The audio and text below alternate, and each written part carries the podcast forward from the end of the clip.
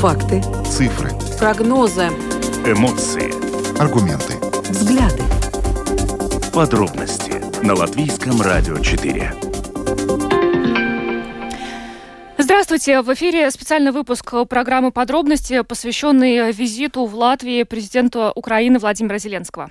Сегодня его для вас проведут Юлиана Шкагала и Евгений Антонов. Мы также приветствуем нашу аудиторию в подкасте и видеостриме. Действительно, это необычный день.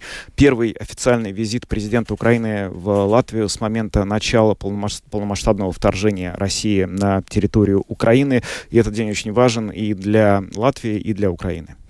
Сегодня в рамках выпуска под программы подробности, во-первых, мы поговорим о целях этого визита. У нас а, сегодня в гостях а, Сергей Потапкин, исследователь Института внешней политики. Рады приветствовать вас в студии. Добрый вечер. А, также мы свяжемся с нашей коллегой Натальей Мещеряковой, которая сегодня присутствовала у Рижского замка как раз во время встречи президента Украины здесь, в Риге. Ну что ж, мы добавим, что трансляцию нашей программы можно смотреть во всех социальных сетях и э, также на нашем YouTube-канале и на странице в Facebook. Да, кроме того, я добавлю, что э, также в рамках нашей программы э, запланировано подключение к совместной пресс-конференции президентов Латвии и Украины. Мы э, покажем вам эту пресс-конференцию, ну а потом подведем ее итоги. Ну а теперь обо всем по порядку. Самые важные темы дня. Подробности – Программа подробности на Латвийском радио 4. Примерно в 16 часов самолет президента Украины Владимира Зеленского приземлился в аэропорту Риги. Начался первый официальный визит президента Украины в Латвию с момента начала полномасштабного вторжения России на территорию Украины. Где-то через полчаса его встретил президент Латвии Эдгарс Ренкевич у ворот Рижского замка. Стоит отметить, что до э, этого э, президент Украины Владимир Зеленский посетил с э, визитом Вильнюс. Вчера он был в Вильнюсе, сегодня утром он прибыл в Таллин и сразу после Таллина э, к нам э, в Ригу. Ну, а сейчас э, более подробно о целях этого визита будем говорить с Сергеем Потапкиным, исследователем Института внешней политики.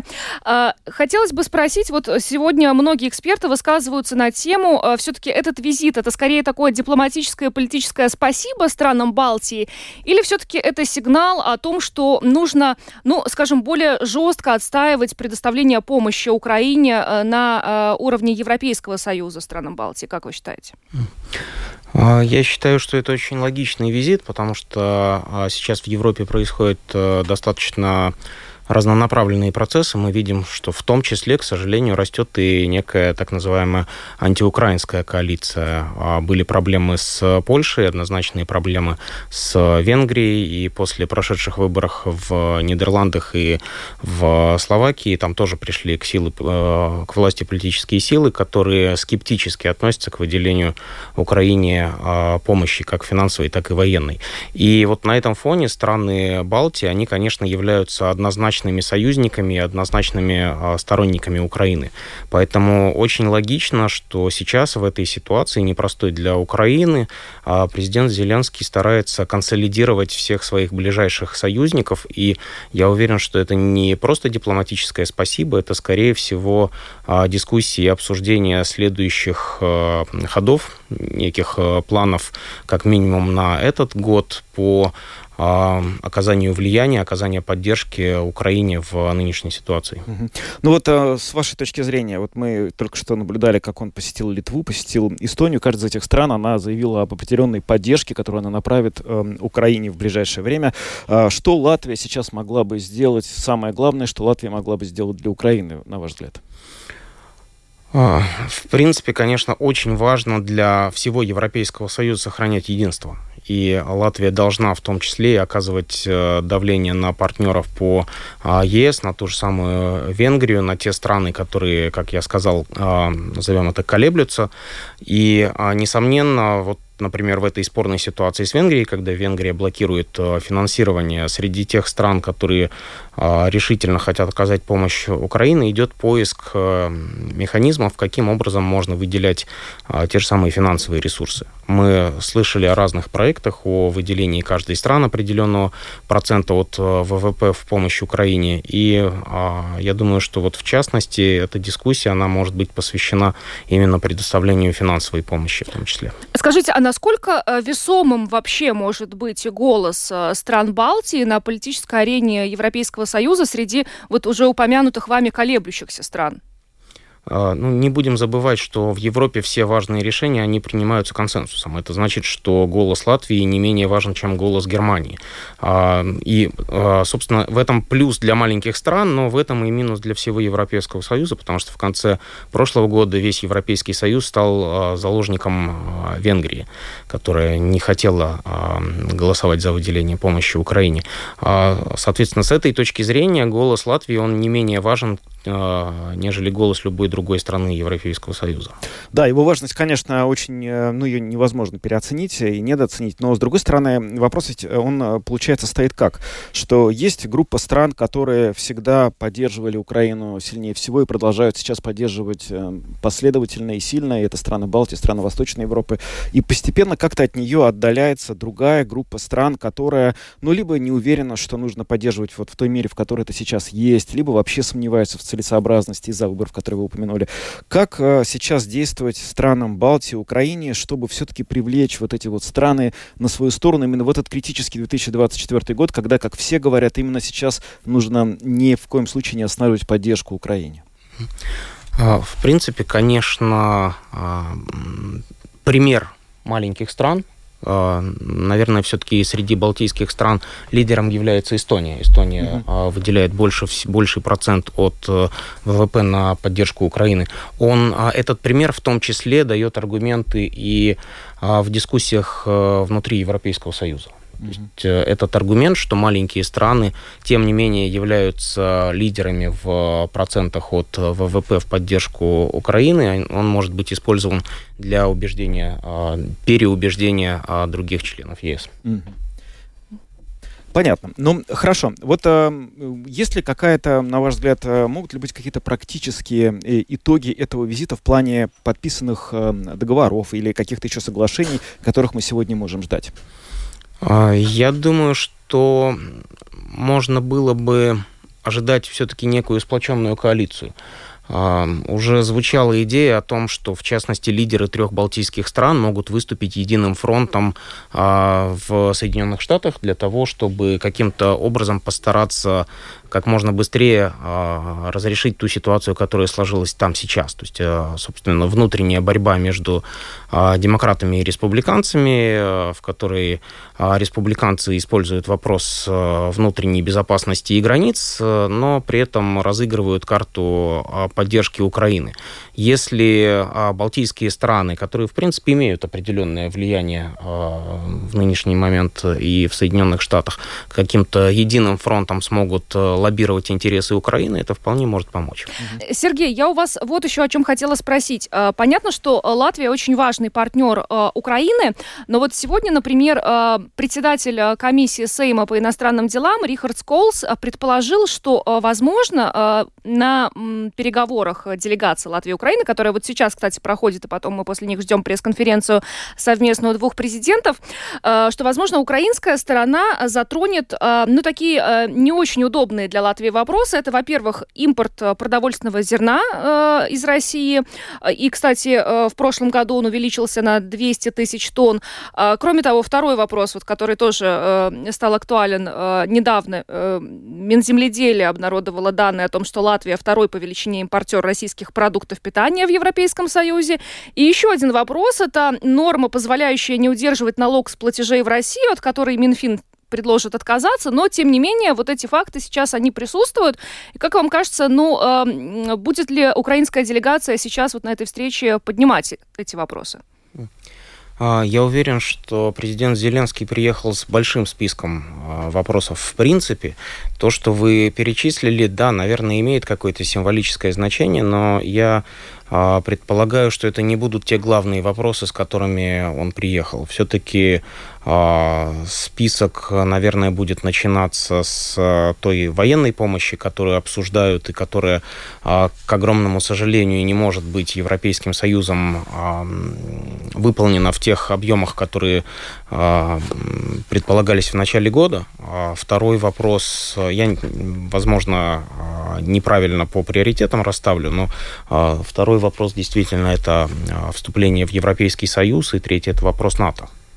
Но, тем не менее, эти факты, они остаются? То есть э, как-то Латвии придется... Они наверное... остаются, но я думаю, мое предположение, что они все-таки намного более актуальны для нашей внутренней повестки. Угу. То есть, на ваш взгляд, они не омрачают как бы вот эту вот атмосферу. Потому что действительно, это ведь, э, с одной стороны, страны Балтии сейчас главный локомотив, и вы с вами об этом упомянули, который толкает вот эти вот, э, ну, э, дела европейской поддержки. С другой стороны, ну вот э, Юлиана совершенно справедливо сказала, что есть несколько моментов, которые, ну, не могут не омрачать атмосферу отношений. Ну, и, именно поэтому я считаю, что это все-таки больше наш внутренний э, вопрос, и это грустные факты, но я думаю, что они получат внутреннюю а, реакцию намного более сильную, чем она могла бы последовать со стороны Украины. Да, потому что э, по вопросу того же транзита зерна, э, даже в коалиции, как я понимаю, сейчас нет единого мнения, да, что, собственно, делать. То есть политической воли вообще отказаться от этого транзита пока мы не наблюдаем, хотя это достаточно странно, учитывая, ну, однозначную позицию Латвии по э, вопросу Украины. Ну, э, видите, практически э, у каждой страны Евросоюза есть такой вопрос. Да? У кого-то это энергетика, у кого-то это а, удобрение, у кого-то это зерно, как в Латвии.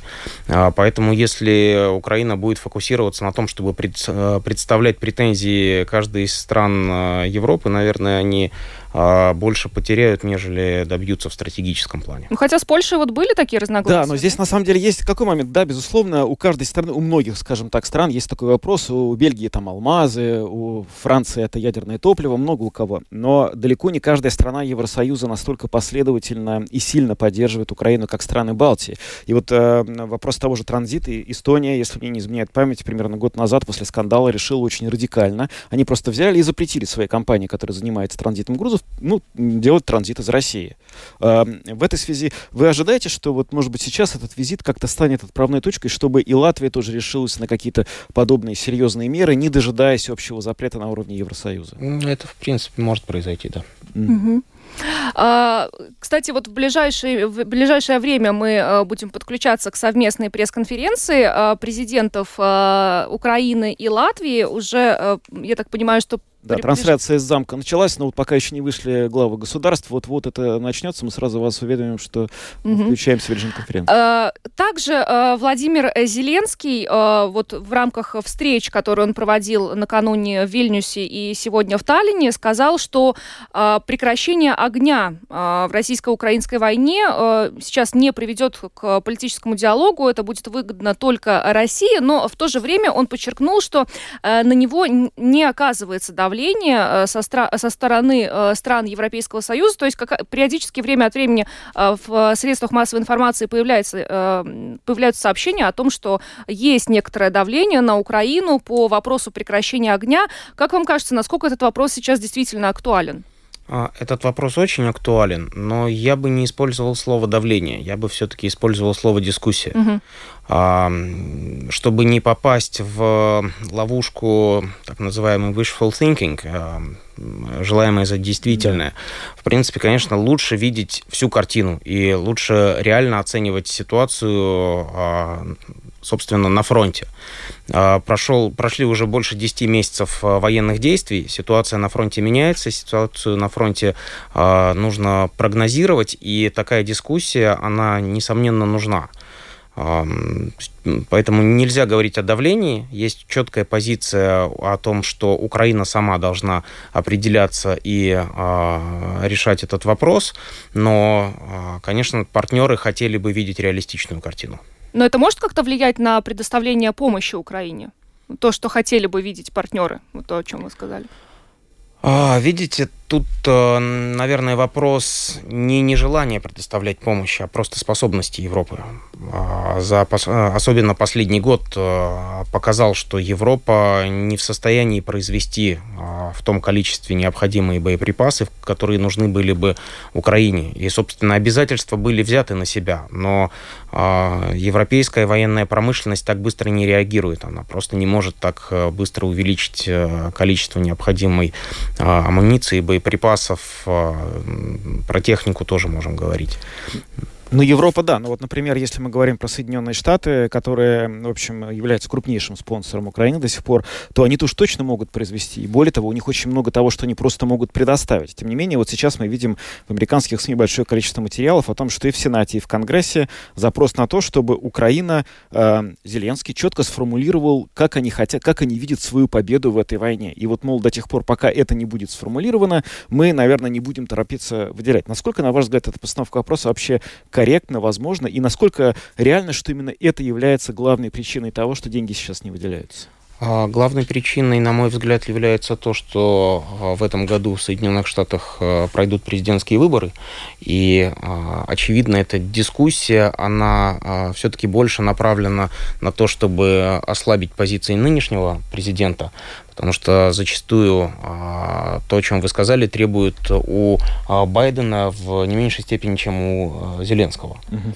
Поэтому, в принципе, нужно здесь в первую очередь ждать разрешения внутренних проблем в Соединенных Штатах.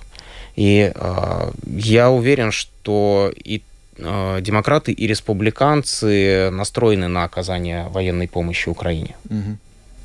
Ну, просто это вопрос, соответственно, того, когда вот э, удастся урегулировать эти локальные разногласия, при этом по возможности, да, не утратив электоральных перспектив, скажем так. Да.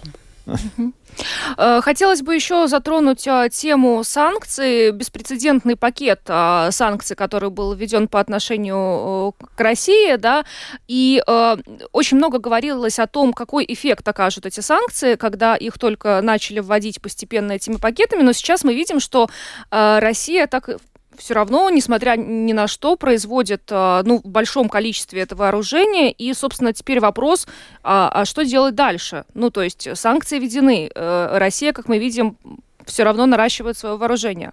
Что, что еще можем сделать в, в этой связи?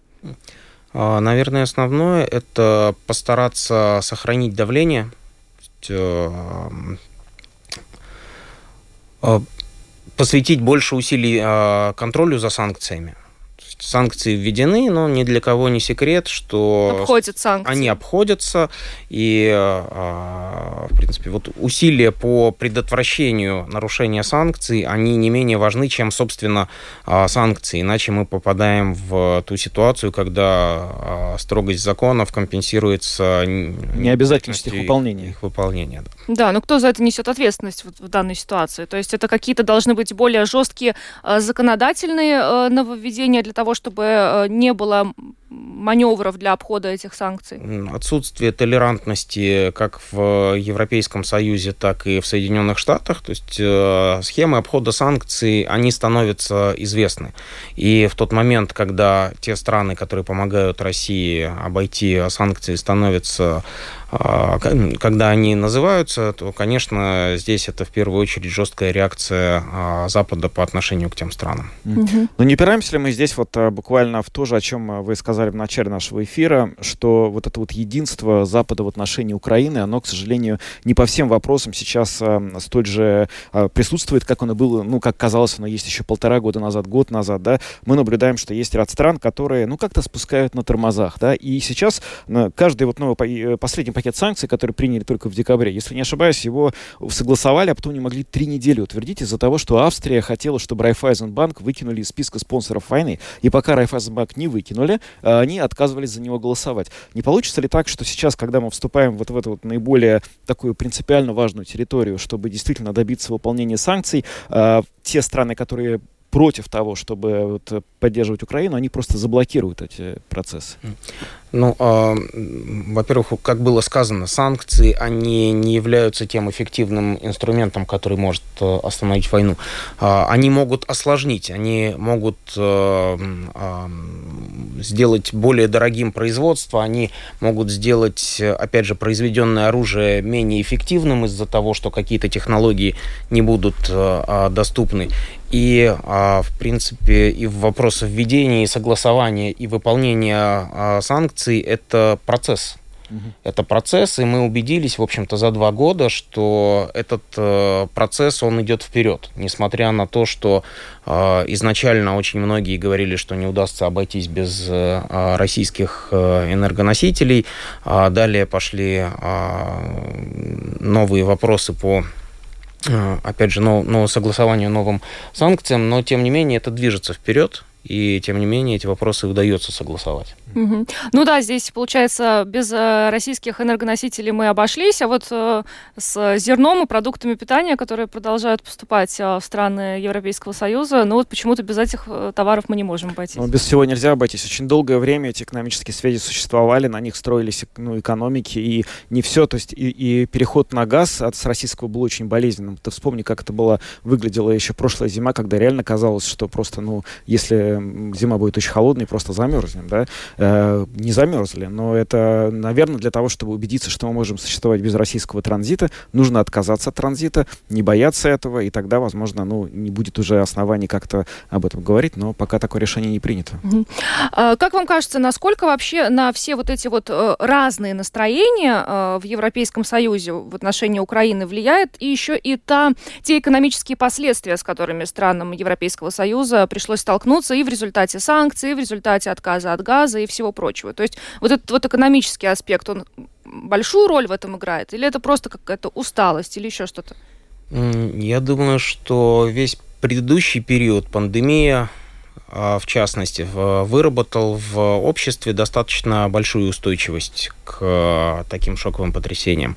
И а, мы видим, что, в принципе, экономика Европы растет. Отличается по странам, где-то этот э, рост не столь виден, но тем не менее.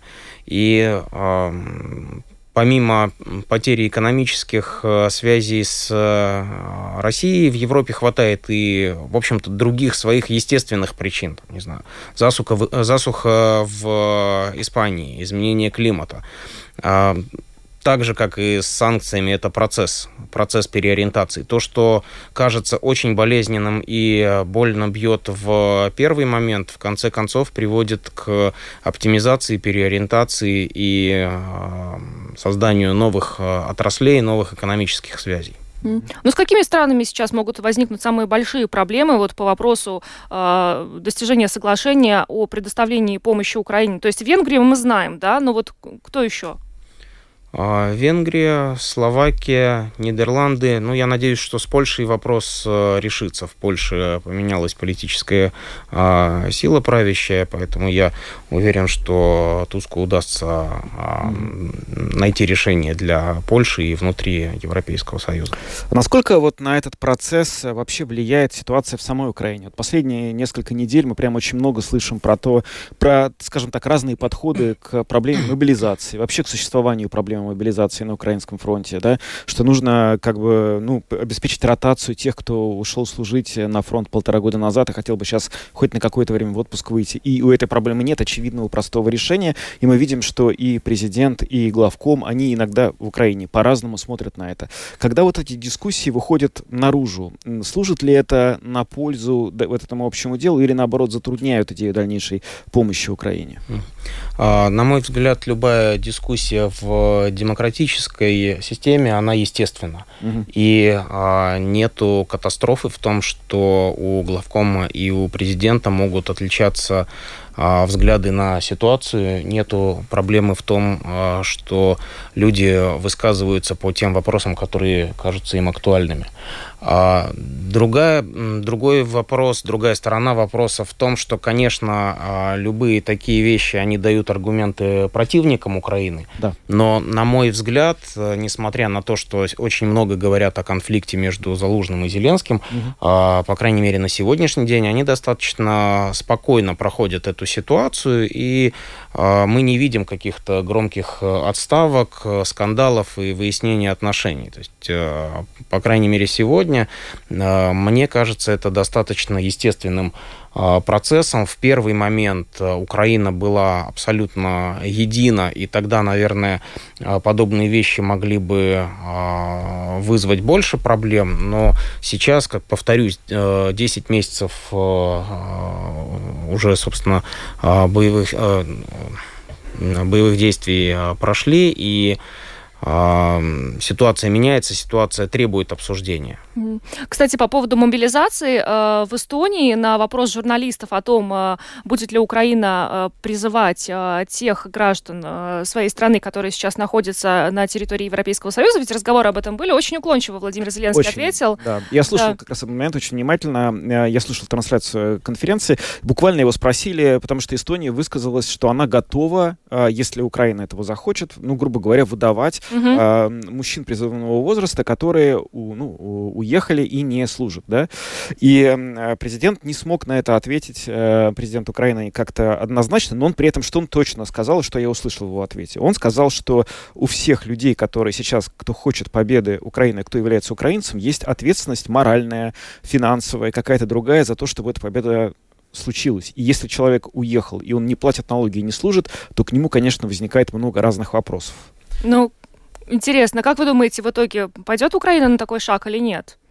А, вы имеете в виду мобилизацию, мобилизацию граждан Украины, находящихся 500. за границей? А, а, я думаю, что Украине проще обратить внимание на тех, кто находится внутри страны.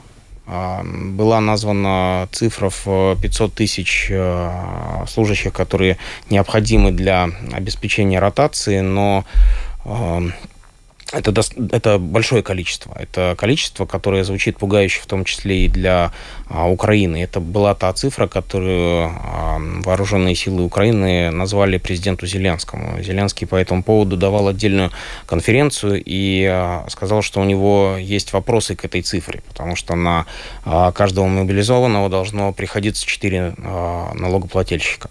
Mm-hmm. То есть, в принципе, число людей задействованных должно быть огромным, и я думаю, что решить вопрос с мобилизацией внутри страны а, намного более важно, чем заниматься отловом тех, кто находится в Европе. Это будет дорого и неэффективно. Я вообще и технически не очень представляю. Ну, то есть, э, э, предположим, что граждане Украины, находящиеся на территории других стран, на территории Европейского Союза, начнут получать эти повестки. Ну, кто-то из них э, примет это к сведению и вернется в Украину. Кто-то нет. И как? И, и значит, массово э, высылать этих людей в Украину, ну, как-то я не очень представляю. Нет, ну это, да, высылка невозможно, ну и потом, ну, как бы, по-моему, это идет просто против законодательства Евросоюза. Только сегодня была новость, видел, что Евросоюз продлил на год специальный статус э, беженцев из Украины до 2025 э, года. Ну, то есть, как бы, как получается, что Евросоюз этим людям дает еще год дополнительной защиты, а, и при этом он их будет отправлять э, назад в Киев. Ну, это невозможно представить как-то в одном, в одном флаконе, что и то, и другое как бы работает работала. Да? Угу. Если говорить, например, в целом о Латвии. Вот в Эстонии, когда готовились эм, к визиту президента Украины, сказали, что это прям историческая возможность для Эстонии, и это очень э, хорошо идет на пользу международному статусу самой Эстонии. На ваш взгляд, для Латвии, вот для ее международного статуса, насколько значимо тот факт, что э, президент Украины совершает такой визит к нам в эти дни? Ну, я согла- соглашусь с э, позицией Эстонии. Я mm-hmm. думаю, что это достаточно важно, что буквально в первые, а, в первые дни Нового года а, президент совершает этот визит. Как я сказал, здесь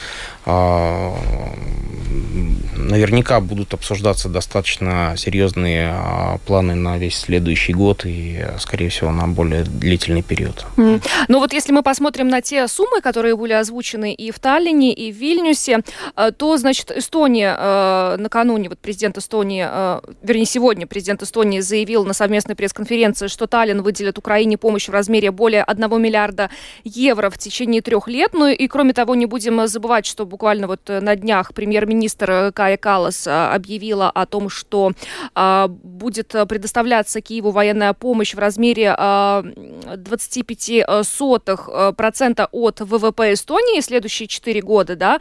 А в Литве мы немножко вчера другие э, суммы услышали. Э, дополнительный пакет помощи Украине на сумму 200 миллионов евро. Э, вот что Латвия э, могла бы предложить? Э, как вам кажется, все-таки, ну, э, вряд ли, ну, по крайней мере, вот не, не было информации о том, что Латвия тоже может привязать эту помощь к какому-то определенному проценту от ВВП, да, но тем не менее. Трудно комментировать. Действительно, информации о предложении э, Латвии не было. А если мы возьмем те цифры, которые названы э, в Эстонии, то миллиард евро это большая цифра. Да, безусловно. А, даже разбитая на три года. А, наверное, мы вынуждены э, прерваться, потому да, что вот сейчас я вижу, э, что э, вышел к трибуне пресс-секретарь э, президента нашей страны. И, э, значит, вот уже вот с минуты на минуту начнется, напомню, совместная пресс-конференция двух президентов. Это президента Украины Владимира Зеленского и президента Латвии Эдгара Саренкевича. Эта э, пресс-конференция будет проходить э, сразу после того, как э, прошли переговоры двух делегаций, делегации Латвии и Украины. И, э, как было заявлено изначально, э, в ходе э, этой, этих переговоров э, будут будут обсуждаться такие вопросы, как двустороннее сотрудничество Латвии и Украины, дальнейшая поддержка Украины э, в борьбе с, э, против российской агрессии, а также вопросы, связанные с евроатлантической интеграцией Украины. Ну, кстати, вот вопросы вступления Украины в ЕС и НАТО, это тоже вот важные такие моменты. Конечно, Латвия это, безусловно, поддерживает. И если э, вопрос со вступлением Украины в Европейский Союз как-то потихонечку двигается, то с НАТО непонятно, да, то есть может ли НАТО принять в свой состав страну, на территории которой идет э, война, да? Ну, пока... ну, видимо, нет. Э, я думаю, что тут однозначный ответ. Страну, на территории которой идет война, точно не может. Да. Просто таковы законы и правила. Но вопрос другой. Действительно, вот смотрите, вот если мы посмотрим на процесс вступления в НАТО, очень много связывают э, надежд с э, грядущим саммитом историческим, который пройдет на территории Соединенных Штатов. И, в общем, э, вы ожидаете, что ближайший саммит НАТО принесет Украине какие-то прямо вот хорошие новости в плане перспектив вступления? Э, я боюсь, что прорыва не будет, но может начаться дискуссия. Начинается пресс-конференция, давайте подключимся к ней. Vakar godātie mediju pārstāvji, tikko noslēdzās mūsu sarunas ar Ukrainas prezidentu Vladimiru Zelenski. Mēs apspriedām daudz jautājumus, bet pirmkārt es gribētu teikt to, ka man ir tiešām jāsaka, ka ir pagodinājums sveikt prezidentu šeit Rīgas pilī viņa pirmajā vizītē kopš Krievijas pilna apjoma iebrukuma Ukrajinā. Prezidents jau šeit viesojās 2019. gada oktobrī, un mums bija maz lietu, ko arī atcerēties. Vispirms es gribētu teikt tā, ka mēs šo vizīti redzam kā vēl vienu iespēju no Latvijas puses apliecināt ilgtermiņa atbalstu Ukrainai, tās integrācijai Eiropas Savienībā un tās Eiroatlantiskajai integrācijai. Es gribu teikt, ka, manuprāt, ir pienācis laiks mainīt arī zināmu uzsvaru. Mēs līdz šim daudz esam runājuši, ka mēs visi atbalstam Ukraiņu un atbalstīsim to tik ilgi, cik tas ir nepieciešams, bet patiesībā sakot, tam galvenajam mērķim, tam galvenajam politiskajam signālam ir jābūt, ka mēs atbalstam un atbalstīsim Ukraiņu līdz tās pilnai uzvarai pār Krievijas imperialismu. Es arī gribētu teikt to, ka mēs, eh, un ne tikai Latvijas valdība, bet arī Latvijas sabiedrība, Latvijas iedzīvotāji ir snieguši un turpina sniegt atbalstu Ukrainai. Faktiski gan valsts, gan sabiedrības atbalsts šobrīd veido te 1% no iekšzemes koprodukta, pārsniedz 600 miljonu eiro, bet arī šogad gan valdība, gan valsts, gan arī sabiedrība turpinās sniegt visa veida atbalstu Ukrainai.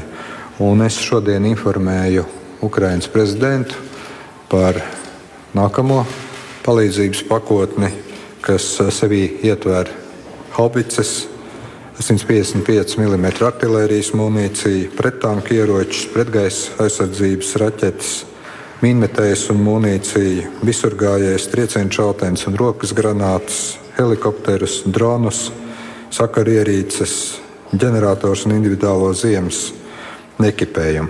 Latvija ir arī uzņēmusies vadīt dronu koalīciju Rāmsteins formātā, lai stiprinātu arī Ukraiņas dronu spējas. Man ir arī gandrījums, ka šodien ministra prezidents un Ukraiņas prezidenta klātbūtnē tiks parakstīti divi dokumenti - saprašanās memorands par sadarbības veicināšanu militārā nozarē, kopīgu aizsardzības un drošības industrijas projektu īstenošanai. Faktiski mums ir kapacitāte Latvijā ražot dronus, arī Ukrainā ražo, un mēs šeit redzam pietiekami labu iespēju patiesībā sakot, ražot lētus, efektīvus dronus, kas ir šobrīd nepieciešami Ukraiņas karavīriem, Ukraiņas militāriem spēkiem, lai gūtu panākumus. Un otra lieta būs Latvijas un Ukraiņas starpvaldību līgums, kas atvieglos palīdzības sniegšanu Ukraiņai. Kā jūs zināt, tad arī Sējuma ir balsojusi par kopumā trīs gadu laikā 15 miljonu eiro atvēlēšanu rekonstrukcijas programmām. Un, faktiski arī šīs rekonstrukcijas programmas būs koncentrētas uz Čeņģīhijas apgabalu. Vēlreiz gribētu apliecināt mūsu absolūti stingru atbalstu Eiropas Savienības un Ukraiņas ne tikai sarunu sākšanai, bet jau reālai īstenošanai. Mēs arī sagaidām, ka pavisam drīz Eiropa padome vienosies par 50 miljardu atbalstu un finansiālās palīdzības pakotni Ukraiņai. Tāpat mēs esam gatavi praktiski atbalstīt Ukraiņu tās integrāciju Eiropas Savienībā. Viena lieta, kas ir absolūti nepieciešama, kur jāsaka, diemžēl mēs atpaliekam, mēs par to runājām, un uh, mēs arī raudzīsim, kā mēs varētu praktiski palīdzēt. Tas ir Eiropas Savienības apņemšanās Ukrainai piegādāt uh, miljonu artērijas šāviņu. Tas ir mūsu kredibilitātes jautājums, bet mēs izsvēr, apsvērsim iespēju, un es domāju, ka valdība par to vienosies vienkārši pirkt 155 mm munīciju un nodot to Ukraiņas bruņoto spēku rīcībā. Arī tas ir veids, par ko mēs šodien runājam ar prezidentu. Un es domāju, tā ir viena no perspektīvām nozarēm. Un, protams, pilns atbalsts Eiropas Savienības sankciju politikai. Es domāju, ka mēs visi labi saprotam, ka mums šobrīd ir būtiski koncentrēties uz to, lai šīs sankcijas netiktu apietas, lai tās kļūtu efektīvas. Es arī informēju Ukraiņas prezidentu par šodien pieņemto saimnes likumu, kas pārņem Latvijas īpašumā Krievijai piedarošu ēku, tā saucamā Maskavas nama. No mūsu viedokļa tas ir pirmais solis arī, un varbūt arī sakos nākamie ne tikai Latvijā, bet citur, kādā veidā pārņemt uh, Krievijas resursus, Krievijas aktīvus. Un, kā jūs zināt, arī valdība drīzumā lems, ko ar šo tālāk darīt. Un es domāju, ka pārdodot vai kādā veidā citādi izmantojot šo namu, tas arī atbalstīs Ukrainu. Un visbeidzot, es gribētu teikt, ka ir divas lietas, kurās mēs pilnīgi noteikti turpināsim stingri sadarboties. Tas ir Startautiskais tribunāls par atbildību par agresijas noziegumu un nolaupītu Ukraiņu bērnu atpakaļ atgriešanu. Visbeidzot, mūsu atbalsts Ukraiņas dalībai NATO ir absolūti skaidrs un stingrs. Tās ir vienīgās reālās drošības garantijas, un mēs turpināsim arī tālāk strādāt pie tā, lai Ukraina pēc iespējas ātrāk saņemtu ne tikai kaut kādus solījumus, bet arī jau konkrētus uh, apliecinājumus tam, ka tā pievienosies Ziemeļatlantijas līguma organizācijai. Līdz ar to vēlreiz prezidenta kungs, Lārgais Valdemir, laipni lūgts Rīgā. Un tiešām paldies par šo vizīti, kas ir svarīga arī visai Latvijas sabiedrībai. Paldies, Zelens kungs, lūdzu. Дуже дякую, пане президенте. Lielas paldies prezidentā kungs mums visiem un arī Ukrainas sabiedrība. Tas ir ļoti svarīgi atrasties šodien šeit un godēties prezidenta kungs, cienījamas dāmas, žurnālisti, mēdīju pārstāvi.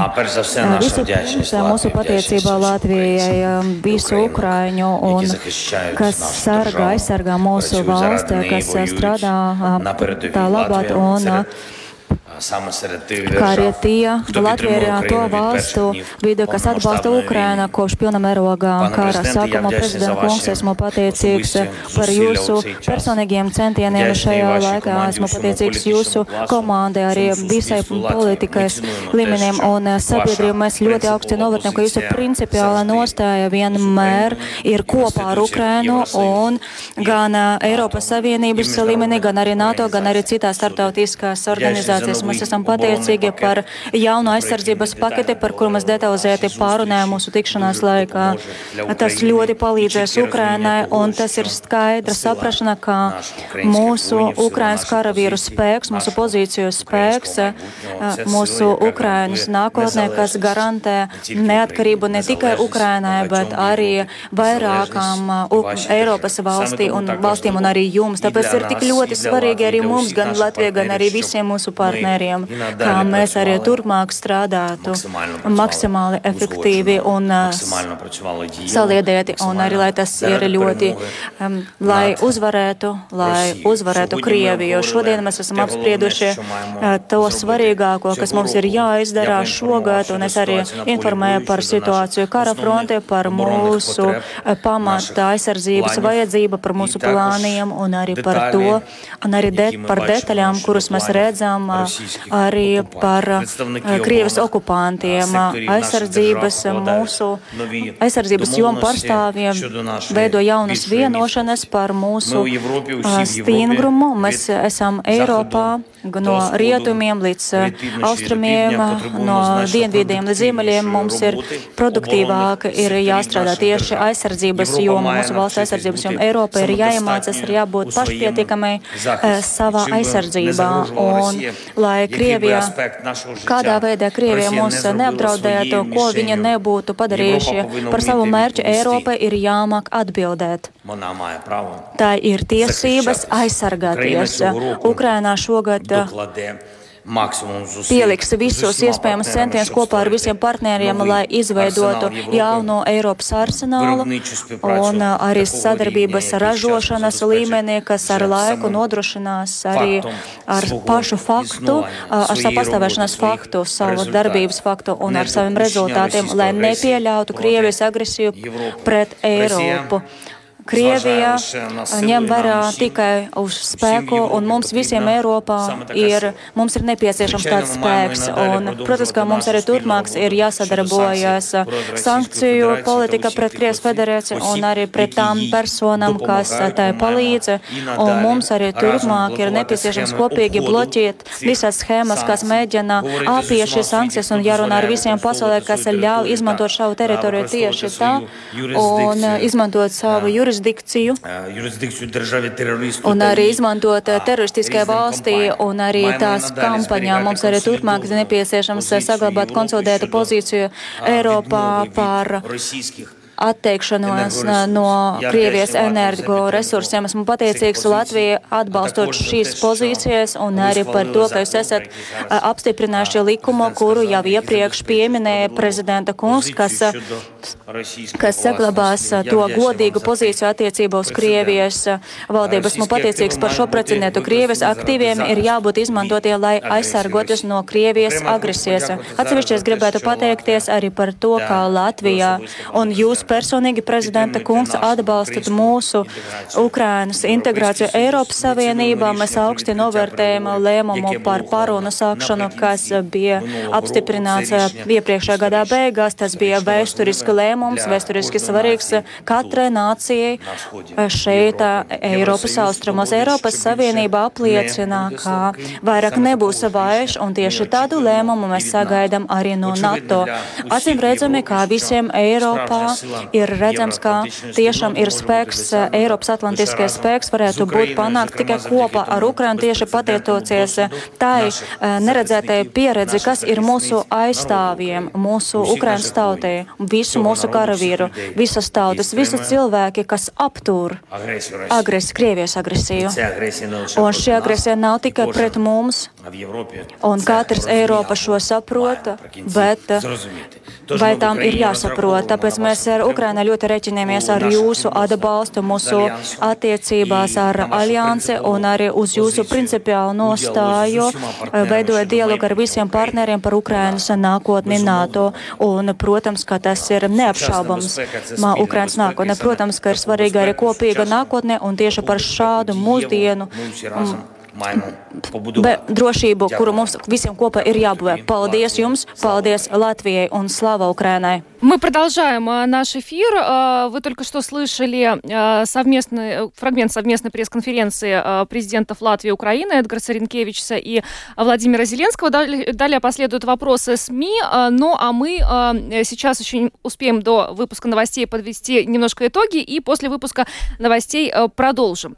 Ну, пакет помощи, давайте вот с него начнем, о котором было заявлено, да, то есть это оружие, которое Латвия готова предоставить Украине. Это тот пакет, который был заявлен. Да, там речь идет об очень большом количестве наименований, и это и ракеты, и это и вертолеты. Там просто очень большой список, эм, который эм, будет в итоге предоставлен. И, собственно говоря, э, вероятно, это ответ на тот вопрос, который мы обсуждали, э, чем Латвия, то есть э, ответит Литве и Эстонии, которые объявили об очень масштабном пакете помощи. Но вот сравнивать сходу мне как-то сложно, но по, по первым впечатлениям то, что предлагает Латвия, ничуть не меньше, чем то, что предлагает, например, Литва. Сергей, как вам кажется? Как вам показалось?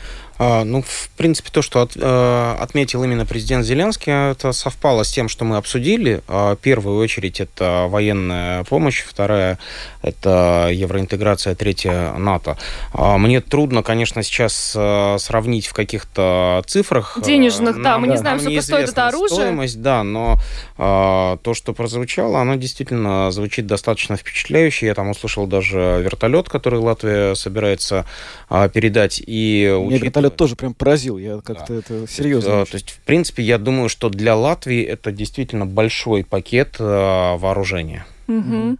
А, еще, э, я думаю, что мы э, не успеем сейчас это обсудить, продолжим э, после новостей. Э, мне вот бросилась э, сразу смена акцента, э, на который указал э, президент нашей страны Эдгар Саренкевич. Он сказал, что нужно менять акцент. Раньше мы говорили, что мы э, поддерживали и будем поддерживать Украину. Сейчас мы меняем акценты, мы говорим, что мы будем поддерживать Украину до полной победы над российским империализмом. Вот это как, как бы вы оценили вот такую смену акцента? Это очень большой вопрос. Это вопрос, который, наверное, заслуживает отдельной передачи. Что будет называться победой, да, то есть мы знаем а, первый подход э, Владимира Зеленского это полная победа, победа а, при выводе российских войск и освобождении территории Украины в границах 91 года. Очевидно, это имеется в виду в данном случае. Зеленский э, подчеркнул, что для Украины очень важно пережить вот именно этот год,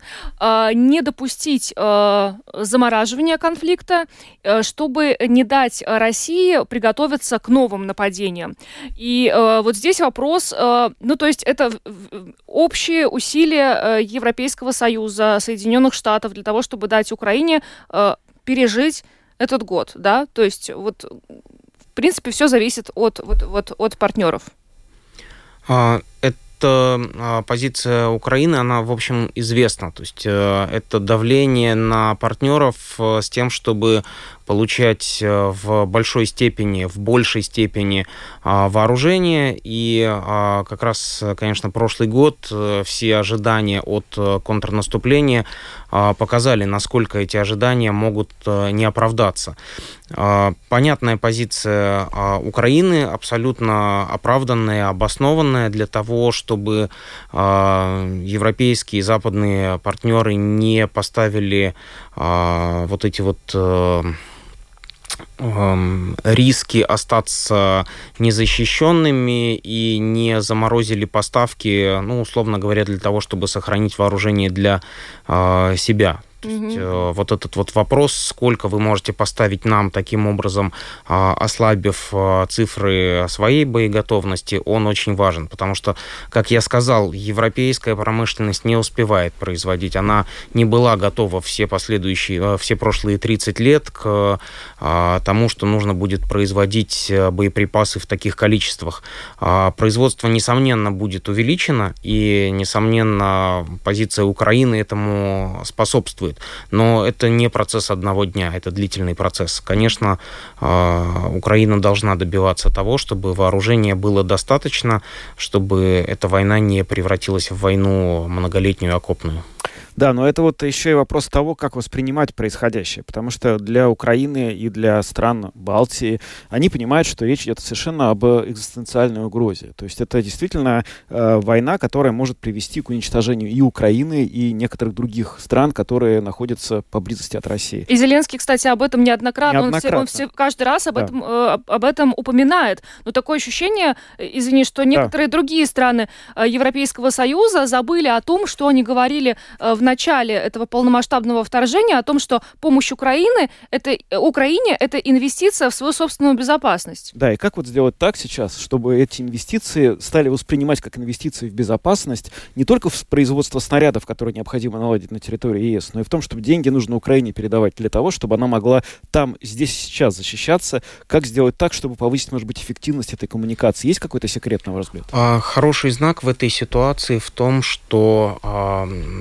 больше и больше инициативы берет на себя Германия. Угу. Это крупнейшая экономика, и это, конечно, а, сильнейшая армия в Европе, но если а, в прошлом это чувствовалось, у Германии был вот этот вот а, комплекс Второй мировой войны и ощущение, что Германия это не та страна, которая должна поднимать э, вопросы безопасности армии и вооружения. Сейчас, наверное, все-таки этот э, момент э, пройден, и э, Германия является той страной, которая поднимает вопросы и э, единого рынка вооружений, и, в общем-то, увеличения боеготовности армий. Но она при этом не передает э, по-прежнему Украине вот все, собственно, последние очень нужные ракеты «Таурус», дальнобойные, которые наряду вот э, с атаком, с которой ранее передали Соединенные Штаты, в малом количестве, но все-таки могли бы, конечно, очень существенно улучшить э, боевой потенциал вооруженных сил Украины. А, опять же, в Германии есть э, внутренняя дискуссия. Эта внутренняя дискуссия должна чем-то разрешиться. Как страна демократическая, видимо, невозможно принять единым росчерком э, решение и э, передать все, что просит Украина. Угу.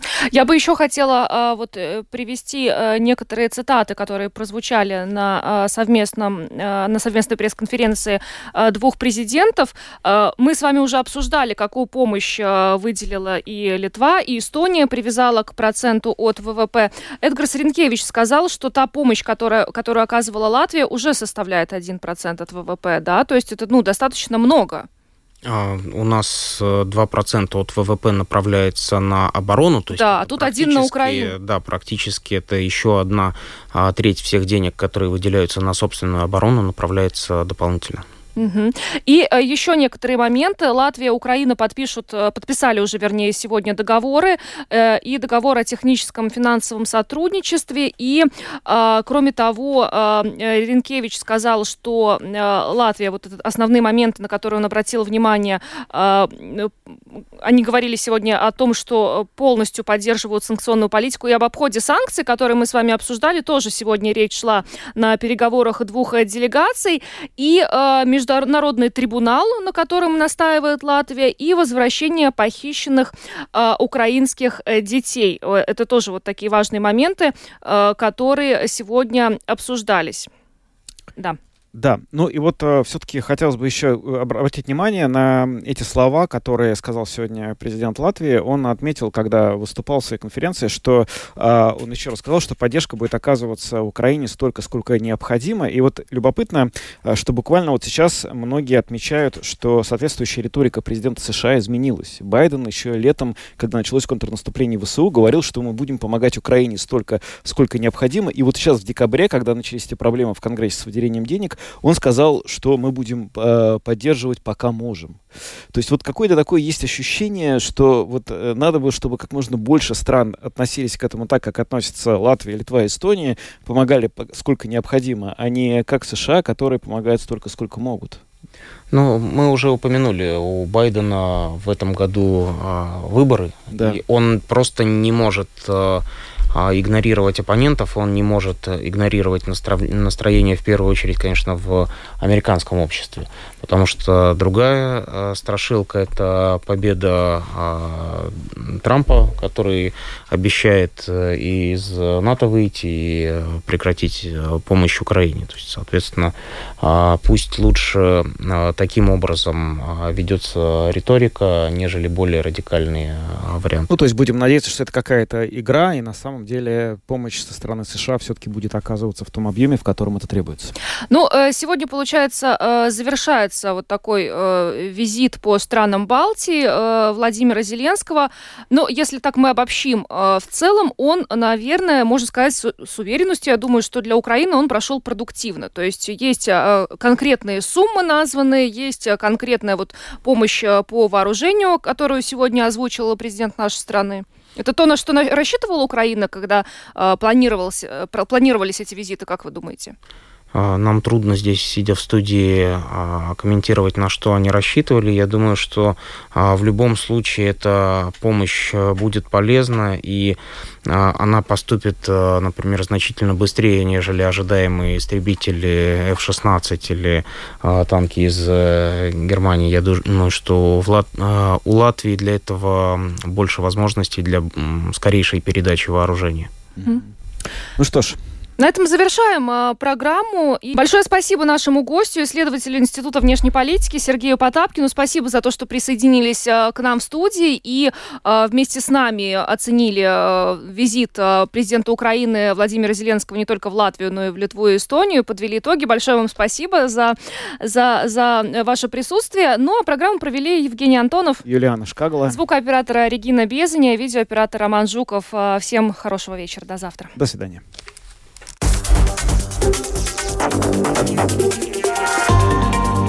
Латвийское радио 4. Подробности по будням.